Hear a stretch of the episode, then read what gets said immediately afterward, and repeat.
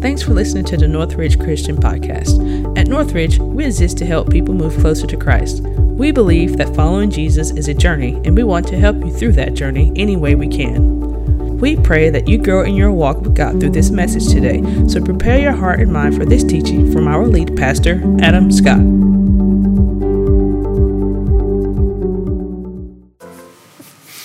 Good morning, Northridge. How's everybody doing today? Good. You guys got a little bit of energy. Okay, we started serving coffee again. We're expecting you guys to liven up. We're going to see hands in the air, praises happening, all sorts of good stuff. Hey, listen, uh, Harry loves his group, okay? He talked about it on camera right here, but he talks about it to everybody else that he knows as well. We've got hundreds of other people that are enjoying their community group right now, and I want you to know that you will too, okay? Um, Harry described our strategy for groups. What we're hoping happens is, is that through these these groups, you guys all get connected, myself included, we all get connected to God's word and to God's people okay?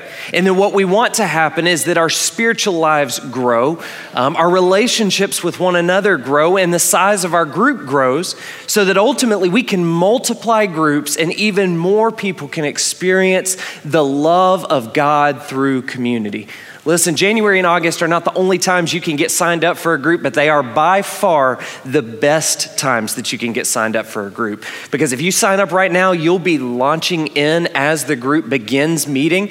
You'll be joining with other people, and you'll have an entire semester um, to figure things out and find out if this is a great fit for you. Listen, if you're interested in signing up for a group, just scan that QR code in the seat back in front of you. Um, it'll take you to a place where you can click um, to to, uh, to join a group or even just to learn a little bit more information about groups, that would be a great step for you to take. Um, that, that code is also a place that you can, you can go to give. Um, you can go to just let us know that you are here. You can send us some prayer requests. You can do lots of things from that place. So be sure to check that out. If at any point in the sermon you get bored, that will give you something that you can do to occupy your time. Hey, did you guys notice anything different when you walked in the building today?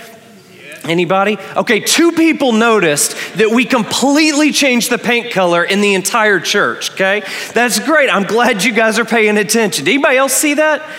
Yeah, it's a lot yes less yellow. Okay, it's a lot more gray. We got lots of good stuff happening right now. We're going to be finishing up some of the details this week, and really, you're going to see all year long as we begin making some changes. That's because of your generosity um, in 2021 that we've been able to do that, and, and above and beyond that. Okay, more important than the paint color on our walls is because of your generosity in 2021 that we are able to send $25,000 to the Core Foundation to bless the people of Haiti. Man, I love this church. I love what God is doing through it. We're excited about that. Thank you so much for trusting us with your gifts so that we can make a kingdom impact on the world. Hey, listen, we're in week two of a series that we're calling For. And it's throughout this series that we're being really intentional about declaring what we as a church are for. Each and every week, we're picking a specific thing and we're, we're unpacking that. We're learning how to embrace that so that we can, we can make sure that that's our reputation in the community, in the world, because it's something that God desires for us.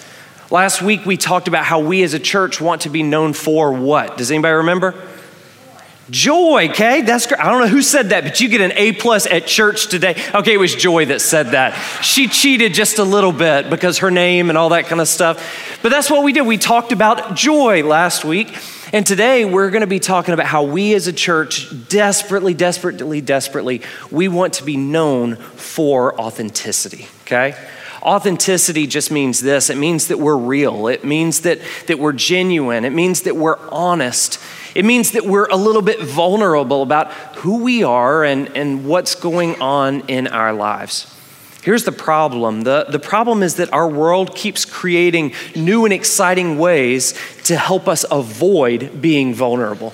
Okay, let me give you an example right here. I saw a preview of this show the other day. Anybody seen this? It's called Alter Ego. Nobody's watched this yet. Okay, preview must not have been that good. Okay, one person watched this show. Okay, come on up here and tell it. No, I'm just kidding. You don't have to come up here and tell us all about it. This, this show is, is designed, it's advertised to be the world's first avatar singing competition, okay? What that means is that contestants like this, they create a, a, version of themselves, okay? An avatar, a cartoon that, that actually performs as them. You see, they get to go behind closed doors, they get to sing, they get to perform, but, but it's the character that everybody gets to interact with. You see, they don't ever have to stand on stage, they don't have to show the judges what they look like. They don't, they don't even have to reveal the parts of themselves that make them feel vulnerable. They're able to hide that behind a cartoon version of themselves. Can anybody think of any reason why this may be dangerous? Okay? The show in and of itself has a pretty good premise, but, but the problem is that we're encouraging people and equipping people to bury their true selves behind a made up version they want everybody else to see, a version that doesn't have any flaws. Listen, that's not the only place this is happening. I don't know if any of you have jumped onto the metaverse, but it's an entire world that's created with this in mind. It's a, it's a virtual world where you can interact with the world, where you, can, where you can do business, where you can even attend church behind the guise of a character. Now, listen, I, I, don't want to come across as being harsh or judgmental in any way. If you found refuge in any of these places, these places are not bad. This show is not bad. I'm about three donuts and two belt sizes away from checking out the metaverse for myself. But here's what I am saying I am saying that it is encouraging a culture of fiction and deceit. Maybe you don't have an avatar. Maybe you don't have a character that you present to the world, but I bet you find a way to do this in another way. See, maybe on social media, you only share certain photos or certain activities or certain events, certain family outings that you want people to see because you're trying to create a narrative of a person that you want people to see you as. Maybe you work hard to create a situation where your Thursday and your Friday night life is separate from your Sunday morning experience because you want to create an inauthentic version of yourself that you can hide behind when you're in this place. Or maybe this one, listen, this is the most relatable to me. Maybe you've shown up at church and you've had a car full of kids and you have fought to the death in the car, wringing your children's necks over all the things that are being said and done. But when you pull into the church parking lot, you look at your kids and you say, You cut it out and act like we love each other. and then you smile and you walk into the church and you have a great time. Listen, social media and virtual reality are advanced tools for a problem that has always been around and it will always be around. But what God desires is not more tools to help us cover up who we really are. What He desires and what He needs is authenticity. Because it's in authenticity that, get this, God provides acceptance, He provides love, and He provides the power to overcome the things that we are struggling with. Look at your neighbor and say, Let's get real. Okay, got a little bit of participation there. That's good. Let's get real. Listen, we're gonna we're gonna get real today, and in order to do that, we're gonna dive into a story in the Bible that is is probably one of the most shocking stories in the entire New Testament. Because in Acts chapter 4, where this story is found, we, we find all about the dangers of faking it in front of one another, in front of God, and in front of the church. So if you got your Bibles or your devices, you can go ahead and open up to Acts chapter 4. Let me give you a little bit of background. Okay, the story of Acts, the book of Acts, is all about the early church. As a matter of fact, this story that we're talking about today is the very first time that the author of Acts actually introduces the idea of church. They use that word to designate a community of believers that are coming together on a regular basis. But he does more than that, he also describes what that church looks like. This is what he says throughout the book of Acts. He says, as a group, uh, that church is a group that was one in heart and mind. He says that the early church was a group that shared what they had with one another. And it says that the early church was a place that saw God move powerfully through the generosity of its members. You see, in chapter 4, verses 36 and 37, it actually gives us an example of somebody who did all of this and more. Let me read that to you. It says, Joseph, a Levite from Cyprus, whom the apostles called Barnabas, which means son of encouragement, he sold a field he owned and he brought the money and he placed it, he put it at the apostles' feet.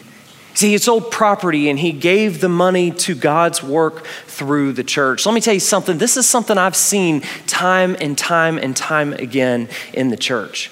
People that have passed away and left everything they have to the church. People that have made incredibly generous donations because they believe in what God is doing in this place. People that are struggling in, in big ways but still find a way to contribute financially to the mission and the goals of the church.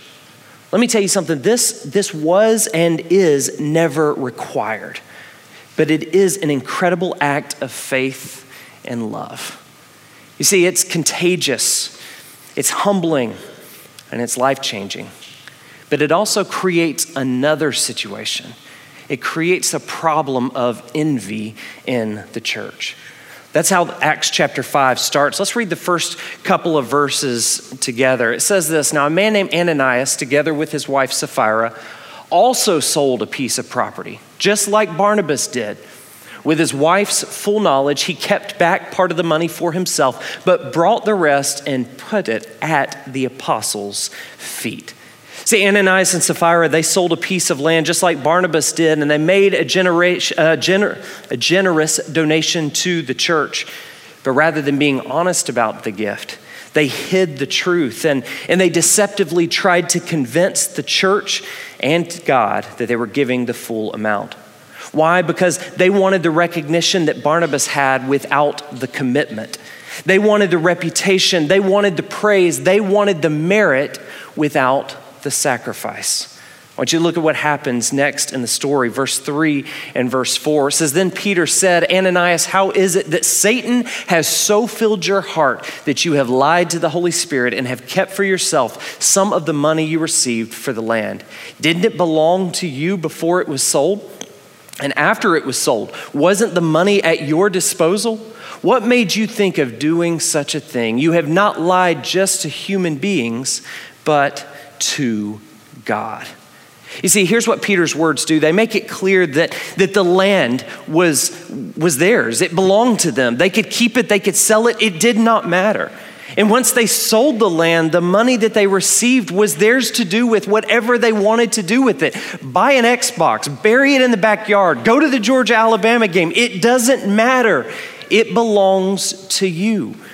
You see, Peter and the early church, they weren't creating some binding law for every person to rid themselves of property and possessions for the benefit of the church. That's just what some people chose to do.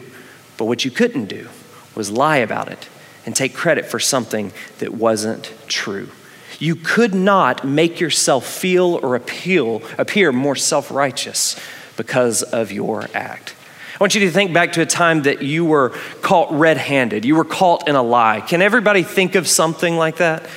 Okay, the worst one for me is when I was about eight years old. My parents were outside, they were talking to the neighbors, and I had this brilliant idea. This is the perfect way to not have to take a shower. You know, they're occupied, they're busy, they're, they're tied up. And so, what I did was I ran in and I put my pajamas on and I ran back into the living room and I said, I'm done. I smell good. I don't have to worry about that anymore. Okay, eight year old boys are disgusting. My mom came in and she started to look. She had just done laundry that day. you know what that means? There was no dirty towel and no dirty washcloth. They caught me red handed. And as soon as that happened, they, they tried to catch me in the lie, and my hands began to sweat, and I began to get nervous, and I held on to that lie for dear life, trying to find a way out. Listen, Ananias has a similar reaction, but, but on a much larger scale. See, this is what happens in verses 5 and 6. It says, When Ananias heard this, when he was caught red handed, he fell down and he died he fell down and he died. And great fear seized all who heard what had happened. Then some young men came forward, wrapped up his body, and carried him out and buried him. Listen, that escalated pretty quickly, didn't it? From a medical point of view, all evidence points to the fact that he died of a heart failure because of the shock of the situation, but it caused fear to rattle the group. That makes sense, right? Like we're going to take communion in a few minutes, and we've got these little cups of juice and this little piece of bread. And I want you to imagine the person next to you takes that, those elements and eats it and then falls over and dies.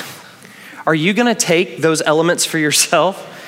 I mean, it probably wasn't related. It was probably something else that was going on, but man, why take the risk, right? Well, that's what happens here. They've, they've experienced a death and it's caused fear to rattle inside the entire group. They're panicked, they're scared of what this means.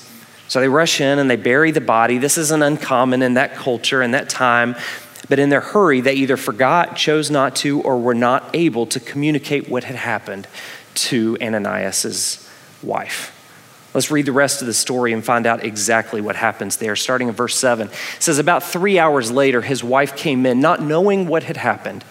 Peter asked her, Tell me, is, is this the price you and Ananias got for the land? Yes, she said, That is the price. Peter said to her, How could you conspire to test the Spirit of the Lord?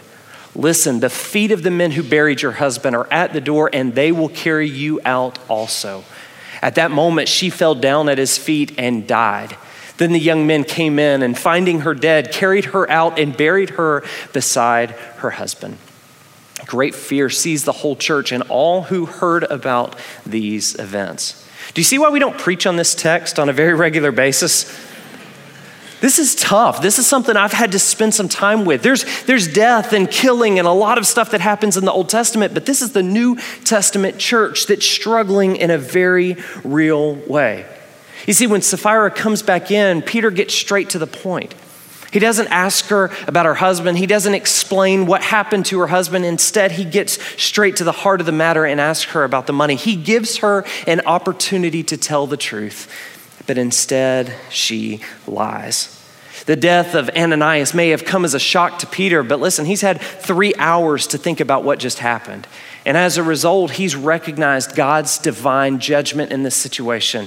And when Sapphira lies, he recognizes that the same fate is waiting for her, and he boldly tells her that. You see, they had attempted to deceive God and the church and one another, and they paid the price for it. And what could this story possibly have to do with us? Well, we're going to pass the offering bags in just a minute so that we can find out. no, this story isn't about money, okay? It's, this story is all about deceit. The tragic story emphasizes a really important concept. This is our sermon in a sentence. If you're taking notes, I want you to write this down. God won't bless who you pretend to be. God won't bless who you pretend to be. Listen, you probably won't die for it, okay? Odds are you're not gonna drop down dead in church for, for lying about who you are, for presenting an image, for hiding behind a character, but God certainly won't bless it. You see, what this story tells me is that, is that there's no place in God's house for inauthenticity. There's no place in God's house for deception or self promotion when we hide who we truly are from God, from the church, and from one another, we miss out on God's blessing, God's guidance, and God's continued work through us. Here's the beauty of that, okay? God wants the real us. He wants the real, messy, imperfect version of ourselves that we try and keep hidden from everybody else. Am I saying that we need to take turns and all stand up here on the stage with a microphone and confess our deepest, darkest secrets to everybody in the church? That's not what I'm saying at all. But I am saying that there's some key truths that we can take from this that will allow us to walk closer and closer to authenticity the way God wants us to. Here's the first one God knows what you won't show. God knows what you won't show. You see, God was not fooled by Ananias and Sapphira's deceit, and He's not fooled by ours either. He's through, he sees through our charade, and, and if we would just be honest, He wants to love us through it. That's why the Bible tells us this in 1 Thessalonians 2 4. It says, on the contrary, we speak as those approved by God to be entrusted with the gospel. We're not trying to please people, but God who tests our heart. In other words, God's love and our salvation, none of that depends on us. It doesn't depend on our reputation. It doesn't depend on what everybody else thinks about us. It depends on His love, His grace, and only His love and His grace. See, we are approved by God. We're not only approved to be sons and daughters, that's a big piece of it, but we're approved to be used to make a difference in this world because of what God has in store for us. And His approval changes the way we live. Listen, years ago, the 10 year challenge is popular right now. It was about 10 years ago that, that I went through an assessment process um, to, to look at the idea of becoming a church planter. I had some people that pushed me through this assessment. I didn't know that I was really ready for it, but I, I went through the process anyway. And when I went there, I was told that for a whole week, my wife and I would have one person that was watching us, judging us, and trying to determine if we were good candidates to plant a church. Here's the catch I didn't know who that assessor was. I didn't know who it was that was going to be watching me. I just knew there was going to be somebody. And so we showed up and we spent a whole week going through this process. And they would, they would ask us controversial questions in a group just to see how we handled it. And as soon as somebody would walk up, I would think that's probably my assessor. And I would say something that I thought was profound, but was really absolutely horrible and meaningless but then I would settle down again. And then somebody else would walk up, and I would immediately try and win over their approval by, by saying something profound, something that was theologically deep. And then so they would walk away, and I would go back to normal. And then somebody else would come, and the same thing would happen over and over and over. It was absolutely exhausting, and I'm not planting a church, okay? But let me tell you, there was another guy that was there. I met him at the, at the um, assessment, and he was calm, and he was collected, and he was cool. And I asked him one day, I said, Why are you so calm? Like, don't you feel the weight that I feel? And this is what he told me. He said, I showed up and I didn't feel real well. My assessor made himself known to me and told me I had already passed and I didn't have to worry about it. That changed the way he approached things because he had already been approved and he didn't have to fight for the approval of anybody else. Nobody else's opinion mattered because the one person who is making a decision said, You're already in. Let me tell you something if we already have the approval of God, then why does everybody else's opinion matter?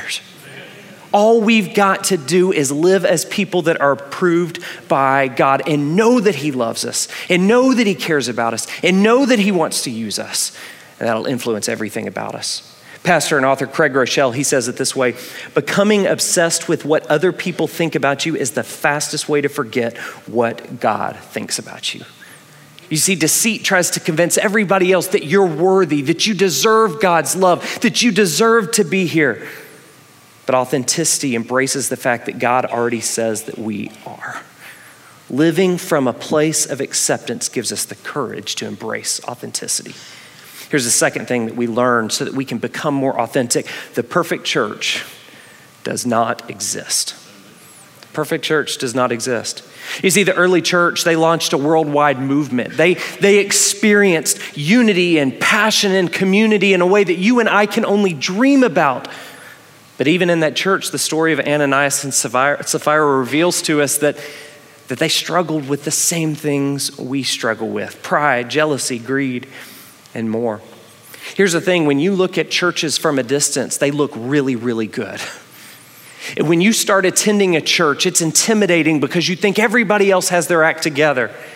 And as you get involved and you sit in a seat, you begin to think you are the only person here that has sin and shame and struggles, and you're overwhelmed by that. But I can guarantee you with a high degree of certainty that no church is perfect because no person is perfect. See, it's kind of like when I'm watching TV, I notice that everything is, is perfect and everything happens just the way it's supposed to happen. And as a person who fumbles over their words in public on a very regular basis, I want to find out how they do that. You know how you find out how they do that? You go search for bloopers on YouTube. And you get to see that the polished version that you see is not the reality. It took them four, five, six, seven, eight takes to get there because they're real people who struggle, who trip, who fall down, who are attacked by bugs, who forget their lines, and who say something inappropriate. As soon as you peek behind the curtain, these people become relatable, normal, and even awkward. Listen, the same thing is true in the church. The more time you spend with people, the more time you spend hearing people's stories, the more time you invest putting yourself in environments where you can get to know the real version of the people that you see on Sunday mornings, the more you realize they are just as messed up as you are. And there's something encouraging about that. That's why Romans 3:23 says for all have sinned and fall short of the glory of God. Why does this matter? Because it proclaims that you don't have to be perfect to belong here. It proclaims that your sin, your struggle, your past, it's not going to ruin the batch, but your authenticity just might make it better. You don't seem convinced. So I want to make it easier for you. I'm the pastor. And let me tell you something. I struggle with pride and I struggle with greed.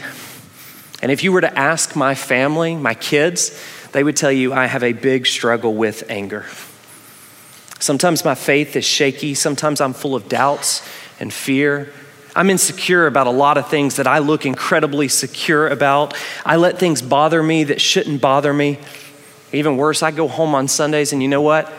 I assess my own personal value and self worth by how the sermon went instead of what we just sang about and how Jesus says he loves me. Listen, I'm the pastor and I feel all those things and more. That should tell you something. There are no perfect people in the room, there's only forgiven people. It's okay to not be okay, it's just not okay to stay that way.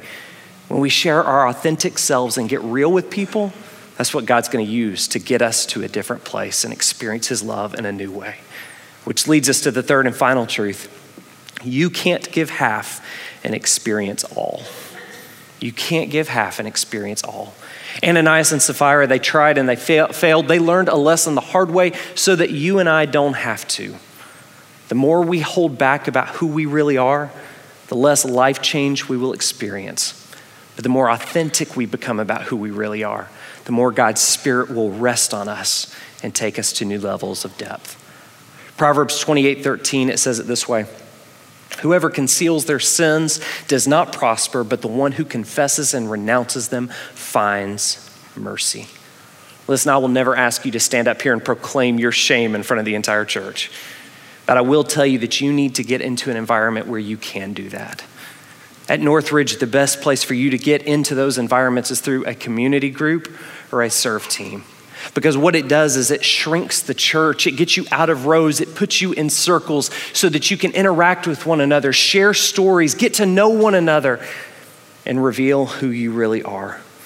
It won't happen overnight. You're not going to show up on the first week and all of that happen, but if you'll commit time to it, if you'll allow authenticity to grow, you'll find that that's where God does his greatest work. That's where God's love and grace is felt through others. That's where life change occurs. Showing up on Sunday mornings is great. I love that you're here. This is my favorite part of the entire week. But I want you to know Sunday mornings, that's not even half of what God has in store for you at Northridge Christian Church. You can't give half and expect to experience all.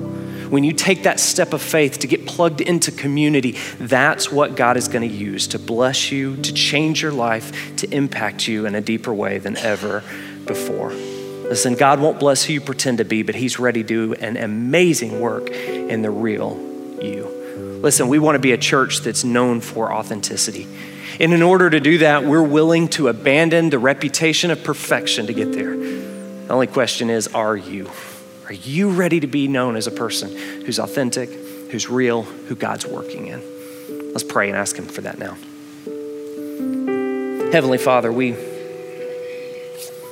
we thank you for loving us unconditionally. We thank you for, for working in our lives and for promising that, that God, our salvation, your love, none of that is dependent upon us. It's, it's all dependent upon you and your love and your grace. And Lord, I pray that in the next few moments we feel that. I pray that we feel the, the burden of perfection just dropping from our shoulders as we embrace the ability to just be real and authentic and genuine in front of others, in front of the church, and most importantly, in front of you. Thank you so much for showing up in our lives, in our weakest moments, and declaring your love in such a powerful way. We pray all this in Jesus' name. Amen. Thanks for listening to this message. You can keep up with what's happening at Northridge on your mobile device through our Northridge Christian app. If you have any questions about Northridge, you can contact us at info at northridge.online.